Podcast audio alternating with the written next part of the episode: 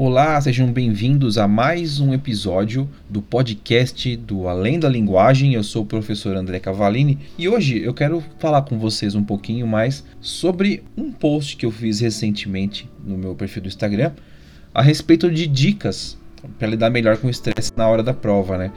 E eu noto que isso tem sido sempre um, um problema e eu diria que a maioria dos meus atendimentos estão relacionados com esse assunto de lidar com estresse, ansiedade e muitas vezes tem a ver com a parte da prova, de estar lá no ambiente de fazer prova e fazer a prova de fato, mas também com o processo de preparação, né, com os estudos. E aí eu acho legal a gente diferenciar para começar preparação e estudos, né? Porque estudos tem mais a ver com aprendizagem de conteúdo, com o desenvolvimento de estrutura é, de conhecimento para você poder lidar com as questões da prova. E preparação é algo muito mais amplo, né? Que envolve os estudos. Na verdade, seria um conjunto maior que engloba estudos, mas também engloba saúde mental, saúde física, bem-estar, estratégia de prova, controle do tempo, conhecimento do local da prova, enfim, é a preparação em si tem a ver com tudo o que está relacionado com o ato de você estar lá naquele dia fazendo a prova e com tudo o que você passou na sua vida durante todo o tempo antes da prova, do dia exato em que você vai fazer é, a prova, que seria o que você está esperando, né? Ali há tanto tempo. Então, eu preparei naquele post três dicas, né? Em que eu falo um pouquinho mais sobre o processo de você estar lá fazendo a prova, ter o autocontrole, né?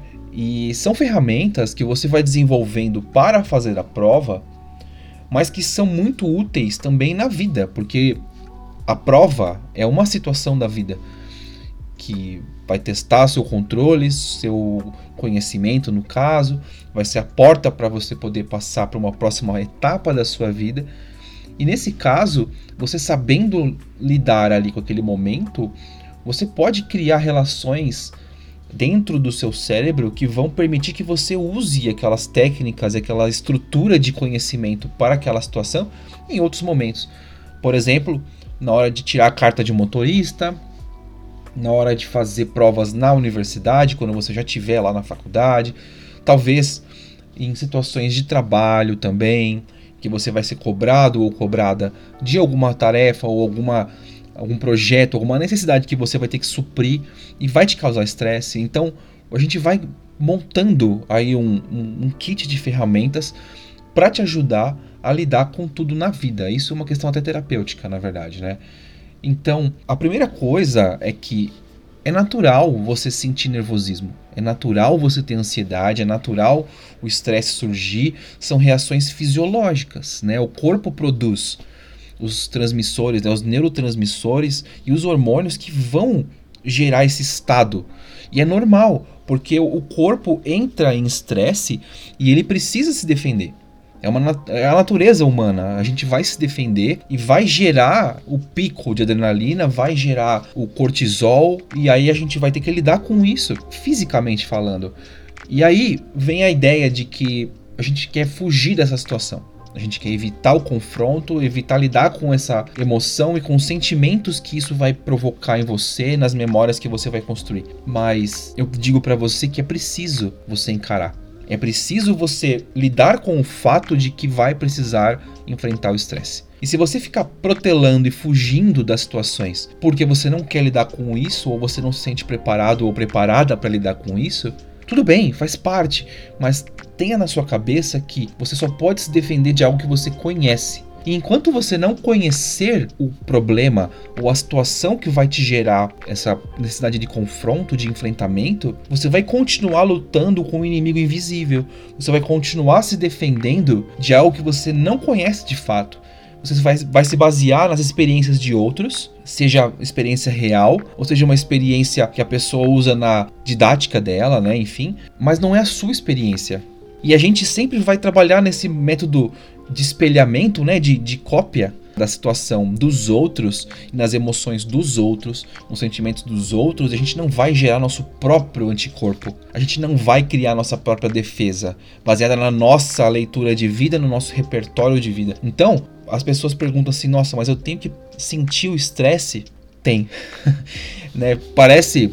É, é, assim, chega a ser engraçado, né? No sentido de que eu tenho que passar pelo problema para me definir do problema. Se você está enfrentando um vestibular, né, ou um ENEM, ou um concurso público pela primeira vez na sua vida, a chance de você passar logo de cara, ela existe, mas ela é menor de quem está se preparando há mais tempo. Se o seu caso é de alguém que está preparado já há um tempo para fazer provas, então você já passou por provas provavelmente, né? Se não passou, tem um problema na sua preparação. O ideal é que durante a sua preparação você inclua testes, né, para você não só saber o quanto anda o seu conhecimento, mas também para você simular situações de prova. Então, se você tem um plano, se você planeja passar num concurso ou no, entrar na, na universidade que você quer, no curso que você quer, se é o teu sonho, enfim, o teu projeto de vida, dentro do seu plano, o ideal é que você inclua um período de preparação. Então, se você tem urgência e você quer passar o quanto antes, você vai fazendo simulados, vai simulando e testando. E eu sempre digo isso é, no, nas lives que eu participo, nos episódios de podcast anteriores em que o assunto surge, né? Que a simulação da situação, apesar dela não ser a situação de fato, e a situação de fato ela gera um comportamento mais extremo do que o simulado, mas o fato de você simular situações de prova e situações de limite para você emocional principalmente, isso vai gerar para você pelo menos um conceito já, um modelo, um exemplo de situação para você lidar com aquilo. Para você entender as suas falhas, o que você pode melhorar, o que não tem jeito e você vai ter que se adaptar. Né? Então, Simular faz parte. Agora, se o teu projeto é de médio para longo prazo, você pode e você, na minha opinião, deve ter provas para você fazer de verdade, provas de fato. Por exemplo, se você estivesse preparando para fazer o ENEM, mas você tem o plano já claro para você de que neste ano, nesta edição que você se inscreveu, você tem chances menores de passar, esse evento vai ser um treino para você. Você já vai fazer esse Enem com uma expectativa mais baixa, ou um concurso que seja, né, uma prova, enfim, de qualquer vestibular, já com a expectativa mais baixa. Isso vai diminuir a tensão para você, mas vai te dar uma verdadeira experiência, a experiência completa de estar lá, de saber onde fica a escola ou a universidade onde vai ser a prova, de saber o caminho para fazer até lá, o tanto de sono que você vai ter que ter no dia anterior para o dia da prova, alimentação, vestimenta, organização, enfim, toda a experiência de um dia de prova vai existir de verdade. Então você está dando para o seu cérebro uma informação completa, completamente abrangente de todos os sentidos que você vai utilizar, todos os recursos que você vai utilizar, tudo que envolve a execução de uma prova. Aí, se você passar, vamos imaginar o melhor cenário possível, né? Você prestou e você conseguiu a nota suficiente e você passou. Perfeito. Né? Você já eliminou da sua vida um ano a mais de preparação. Legal. Mas se no teu plano já fazia parte do contexto você não passar, melhor, porque você vai usar essa experiência para corrigir suas falhas. E na próxima vez que você for fazer uma prova igual, no mesmo modelo de, de testes, né? Tanto na questão do conhecimento, né? Do tempo de preparação e tudo, mas da execução da prova no dia de verdade da prova, você já vai ter uma base na sua mente, no seu cérebro, preparada, adaptada, reconstruída dentro do necessário, né, no, no tempo que você vai ter da primeira prova para a segunda prova. Então, teu desempenho tende a ser muito superior, muito melhor. E isso vai afetar toda a sua preparação, a tua expectativa. Os próximos simulados após a, a prova de verdade serão muito melhores. Não falo em rendimento de nota, mas eu falo em rendimento orgânico, né? Físico. O teu corpo vai estar tá mais, mais preparado, porque ele sabe o quanto daquele simulado é verdade com relação ao dia de prova. Então você vai dando mais recursos, dando mais opções. Então, no dia da prova real, você vai estar muito mais preparado. Isso vale, eu falei o Enem como exemplo, mas vale para concurso público, que seria a minha maior experiência, né? Porque eu faço provas para concursos. Quando eu comecei a ter os melhores resultados em provas de concurso, o, o cargo tal, foi quando eu comecei a fazer muitas provas eu já comecei a ficar habituado a estar lá no limite, até que o limite começou a aumentar mais, o meu limite. A minha resistência começou a aumentar. Eu fui criando estratégias melhores, fui criando passos melhores. Então, essa eu diria que seria a principal ferramenta que você tem, a simulação do ambiente de prova. É importante você saber que o nosso cérebro funciona de forma narrativa. Tudo aquilo que tem uma história, um começo, meio e fim, que tem uma estrutura, que tem um desenrolar linear, é muito melhor absorvido pelo nosso cérebro, muito melhor ajustado à nossa memória e ao nosso conhecimento já existente, sabe?